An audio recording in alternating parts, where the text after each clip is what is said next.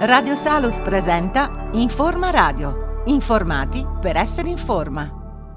Benvenuti amici di Radio Salus, eh, oggi abbiamo ospite la dottoressa Nadia Misino, direttore sanitario del centro Insparia di Milano e con lei tratteremo eh, del delicato eh, problema della caduta dei capelli che insomma, ahimè, soprattutto noi maschietti a un certo punto della nostra vita eh, tocca un po' più da vicino. Eh, benvenuta dottoressa Misino. Buongiorno.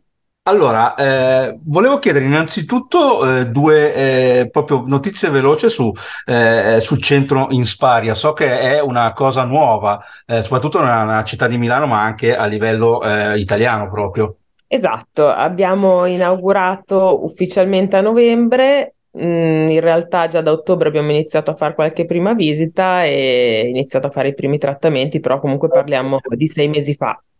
Oh, ok, perfetto. Niente, entriamo allora nel tema della nostra chiacchierata. Innanzitutto, che cos'è la perdita di capelli? Perché voglio dire, eh, poi tutti noi la conosciamo sotto il nome di alopecia, però insomma, a livello scientifico non è che la conosciamo molto. Allora, innanzitutto, quando parliamo di alopecia, parliamo di alopecia e mh, nella maggioranza dei casi la nostra mente ci collega proprio come dicevi tu alla caduta nei maschietti, quindi all'alopecia androgenetica. In realtà non esiste solo l'alopecia androgenetica, esistono vari tipi di alopecia che mh, scientificamente sono classificate in cicatriziali e non cicatriziali, però quella che vediamo anche più spesso nel nostro centro è proprio l'alopecia androgenetica perché è quella più frequente e mh, è quella che anche mh, mm, faccio, facilmente risolvibile col trapianto, che poi è ovviamente il, il nostro trattamento di punta. L'alopecia androgenetica, come dice il termine stesso, è legata proprio al, all'azione degli ormoni maschili, quindi del testosterone e in particolare del suo derivato del diidrotestosterone che vanno ad agire con un'azione tossica proprio sui capelli e non su tutti i capelli allo stesso modo, ma sui capelli prevalentemente nell'area localizzata in regione frontale, parietale e sulla zona della corona, quindi la zona mm, che possiamo più semplificare, più, in modo più semplice classificare come la regione superiore mentre generalmente rimangono intatte la regione occipitale e le due parti laterali. Una domanda che eh, spesso si chiedono sempre le persone, ma eh, nella eh, perdita di capelli, nell'alopecia, insomma, c'è un carattere genetico, nel senso se mio, mio papà è, è, soffre di calvizie, è, è molto probabile che lo sviluppo anch'io o no? Allora, androgenetica proprio perché andro da ovviamente uomo e genetica perché comunque c'è una componente genetica. Mm, in realtà io più che tuo papà guarderei tua mamma perché il, il, no, il nonno della mamma, perché la prevalenza proprio ovviamente è multigenica, però uno dei geni più importanti è proprio quello che si eredita dalla mamma e quindi bisognerebbe guardare più il nonno materno.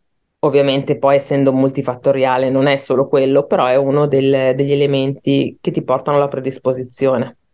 Abbiamo ovviamente parlato di cause, è possibile in qualche modo fare della prevenzione? Allora, si può ritardare, è comunque un processo che inesorabilmente, se sei predisposto, avviene, però si può ritardare. Mm, ad esempio, con uh, la finasteride, la finasteride che si può anche utilizzare localmente, si può ritardare con dei trattamenti come ad esempio la mesoterapia che facciamo nei nostri centri e quindi andare a iniettare localmente dei mh, mm, fattori di crescita piuttosto che vitamine, acido ialuronico e mh, mm, anche localmente con l'applicazione con un mesoroller di antiandrogeni. Ovviamente sono processi che prevedono comunque di arrivare, se quella è la predisposizione, a una perdita di capelli, però ovviamente su un ragazzo di 20 anni è più facile fare un'azione preventiva e magari arrivare poi al trapianto in un secondo momento. Ecco, eh, veniamo adesso invece alla stagione. Eh, si dice, e anche qua ovviamente chiediamo eh, giustamente eh, lumi a, a lei, eh, in primavera si perdono più capelli. È, è, è vero questo o, o, o, è una leggenda, tra virgolette, metropolitana? È vero, di fatto siamo degli animali anche noi. Come gli animali perdono il pelo, anche noi perdiamo i capelli. ovviamente questo non rientra nell'alopecia considerata come patologia, quindi non c'entra nulla con l'alopecia androgenetica, però un, una perdita che viene poi tecnicamente definita effluvio stagionale esiste e si verifica proprio nel cambio di stagione all'inizio della primavera. Parliamo di 100-150 unità follicolari, quindi comunque una quantità limitata, anche se per quanto limitata, soprattutto nelle donne con i capelli lunghi, può essere visibile e fonte di preoccupazioni che poi di fatto non sono poi così fondate perché è un processo momentaneo e passati i primi due o tre mesi, poi ovviamente la ripresa del ciclo, la crescita dei capelli porta alla sostituzione e il volume ritorna nella norma, quindi non è una patologia, è proprio la natura.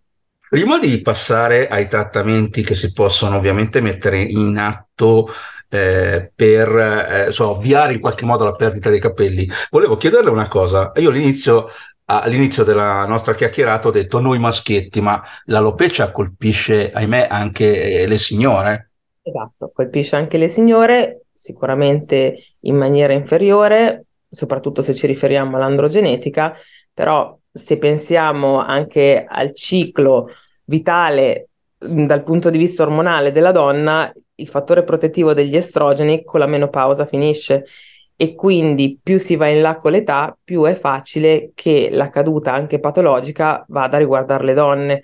Perfetto. Vediamo invece adesso eh, le tecniche che si possono utilizzare per insomma eh, ripristinare eh, il nostro patrimonio di capelli, insomma.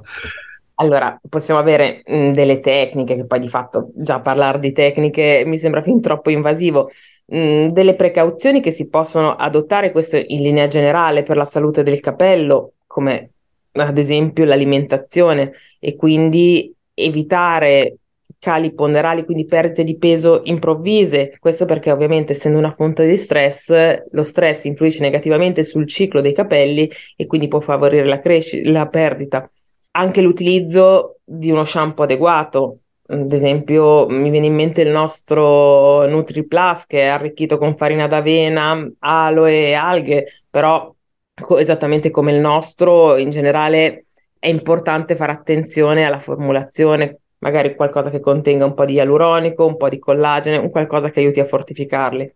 Poi anche accorgimenti come evitare la spazzola con, la, con le setole artificiali o troppo dure che rischia di strappare, preferire quindi delle setole naturali che permettono anche un massaggio del cuoio capelluto e quindi una miglior circolazione di tutto il cuoio capelluto, evitare gli elastici stretti, mi viene in mente pensando soprattutto a noi signore bella, con l'arrivo della bella stagione, la coda troppo stretta non è mai una buona scelta proprio perché oltre all'alopecia androgenetica e alle altre alopecie dovute a patologie, esiste anche l'alopecia d'attrazione proprio dovuta allo stiramento del capello, utilizzare il foam per asciugare. Questi sono accorgimenti. Poi ovviamente esistono dei veri e propri trattamenti per prevenire o comunque rallentare la caduta e in questo caso mm, mi viene in mente la mesoterapia, ad esempio il nostro Meso Air Plus che eh, utilizza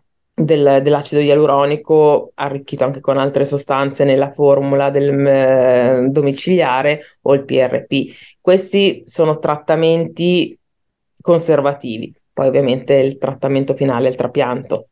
Una domanda volevo farvi proprio sul trapianto, siccome insomma, la parola trapianto spaventa un po' molti, eh, invece no, voglio dire, è, alla fin fine è una tecnica anche abbastanza, eh, sicuramente invasiva, però poco invasiva, nel senso non c'è da spaventarsi, da farsi intimorire.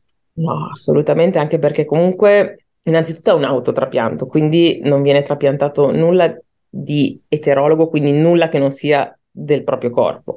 E anche eh, come autotrapianto parliamo di incisioni infer- di piccole dimensioni, più o meno io le paragono sempre durante le visite alle dimensioni di un ago da intramuscolo. È vero, sono tanti microinnesti di cute, però comunque sono incisioni piccole, quindi invasivo, ma mini invasivo, ambulatoriale, ecco.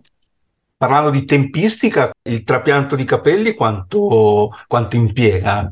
Per... Allora, una giornata, diciamo, ah, ecco. ovviamente mh, poi va da caso a caso, dipende quante unità follicolari sono necessarie, nei casi più estremi possiamo aver bisogno di un doppio trapianto, quindi si parla di due giornate a distanza di circa 18 mesi.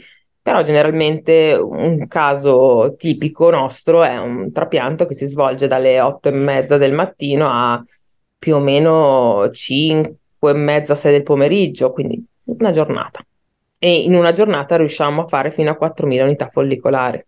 Comunque un buon riempimento non ci sono rischi, non c'è, quindi le persone possono stare assolutamente tranquille. Allora, rischi sicuramente rigetto no, perché è un qualcosa di nostro che semplicemente spostiamo. Rischi collegati a una qualsiasi procedura, per quanto mini invasiva, ma sono limitati a un'infezione locale. Mi viene in mente la follicolite che può venire post-trapianto. Mm, in letteratura sono descritti casi anche di necrosi. Finora nel nostro centro non ne abbiamo avuti, però sono descritti. Però anche in quel caso si tratta comunque di complicanze locali se andiamo poi invece a dover aver paura, ad esempio mi viene in mente la tipica paura del paziente che si sottopone all'intervento è l'anestesia, non è un'anestesia generale, è un'anestesia locale o loco regionale con sedazione, quindi il paziente è comunque cosciente e tutte le complicanze sistemiche legate all'anestesia non sono presenti nel trapianto di capelli fatto a maggior ragione con questa tecnica. Benissimo, perché insomma volevamo anche tranquillizzare i nostri ascoltatori perché spesso, ripeto, la parola trapianto forse può spaventare, ma in questo caso è, è forse un termine dovuto, ecco, scientifico dovuto, ma poi in realtà eh, giustamente come diceva lei non lo è. Se, in finale di nostra chiacchierata volevo chiedere se possiamo dare dei consigli pratici a chi, si sta, eh, chi ci sta seguendo, cosa possiamo dire? Eh, intendi per curare i capelli o chi ha in mente di sottoporsi a un trapianto? Entrambi. Ok, allora curare i capelli, quello che poi ho anticipato prima, e poi possiamo riassumerlo anche come un decalogo di consigli per l'estate. Innanzitutto l'idratazione, quindi se mh, mm, pensiamo all'estate il cloro e la salsedine sono i principali nemici dei capelli proprio perché li seccano e quindi utilizzare prodotti adeguati come ho già detto con collagene, ialuronico, tutto ciò che idrata il capello. Poi proteggerli dal sole, che per quanto in estate sia piacevole, ovviamente con raggi UVA e UVB è tossico per la cute, ma anche per i capelli che sono un annesso cutaneo, quindi mettere dei berretti, dei cappelli, qualcosa per proteggere i capelli anche dal sole. Come ho già detto, evitare di legarli, quindi tutto ciò che possa far trazione asciugare sempre il cuoio capelluto. Mm, spesso si pensa che cercare di non asciugarlo danneggi meno il capello, no, perché comunque il cuoio capelluto è meglio che non rimanga umido. E in estate si può fare un'eccezione all'aria aperta, può anche andare bene, ma è sempre preferibile utilizzare un phon con una temperatura fredda o tiepida a una distanza di 15 cm, ma comunque seccare il cuoio capelluto dall'umidità del lavaggio. Sciacquarli sempre dopo il bagno, soprattutto in piscina, dove il cloro appunto è un'azione tossica, ma anche l'acqua di mare, ma anche prima può avere un effetto protettivo, soprattutto se pensiamo alla piscina. Fare un passaggio sotto l'acqua prima di entrare in piscina e quindi prima di esporsi al cloro può essere un modo per proteggere i capelli. L'alimentazione, l'alimentazione è fondamentale. Mm, scegliere cibi ricchi di omega 3, come ad esempio in estate le sardine, gli sgombri, le, la vitamina C e i carotenoidi, quindi pensando alla stagione estiva, pesche, albicocche, carote, tutto ciò che fortifica il capello. Evitare le colorazioni il più possibile, ovviamente se penso soprattutto alle donne, spesso questo è difficile, ma quando si scelgono le colorazioni, scegliere quelle più delicate e comunque cercare di limitarle il più possibile. Utilizzare sempre dei filtri solari perché lo facciamo sempre sulla pelle, sui capelli spesso si dimentica, ma anche i capelli hanno bisogno di un filtro solare, di una protezione. E infine i filtri per il cloro quando ci esponiamo tanto al, all'acqua della piscina. Questi sono dei consigli generali.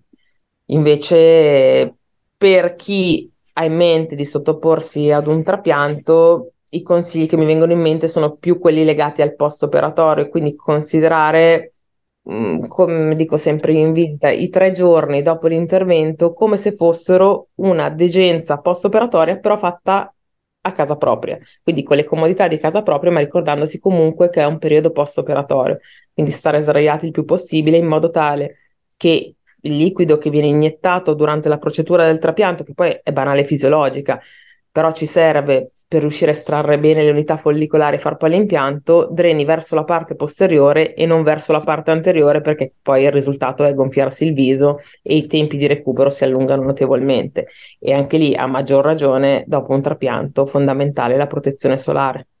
Benissimo, perfetto. Insomma, ci ha eh, tranquillizzato sul trapianto e soprattutto ci ha dato molti consigli pratici che insomma sono sempre utili. Io ringrazio eh, per essere stata con noi la dottoressa Nadia Misino, ripeto, direttore sanitario del centro Insparia di Milano. Grazie ancora e come, eh, a tutti, come al solito, do appuntamento al prossimo podcast di Radio Salus. Un saluto a tutti.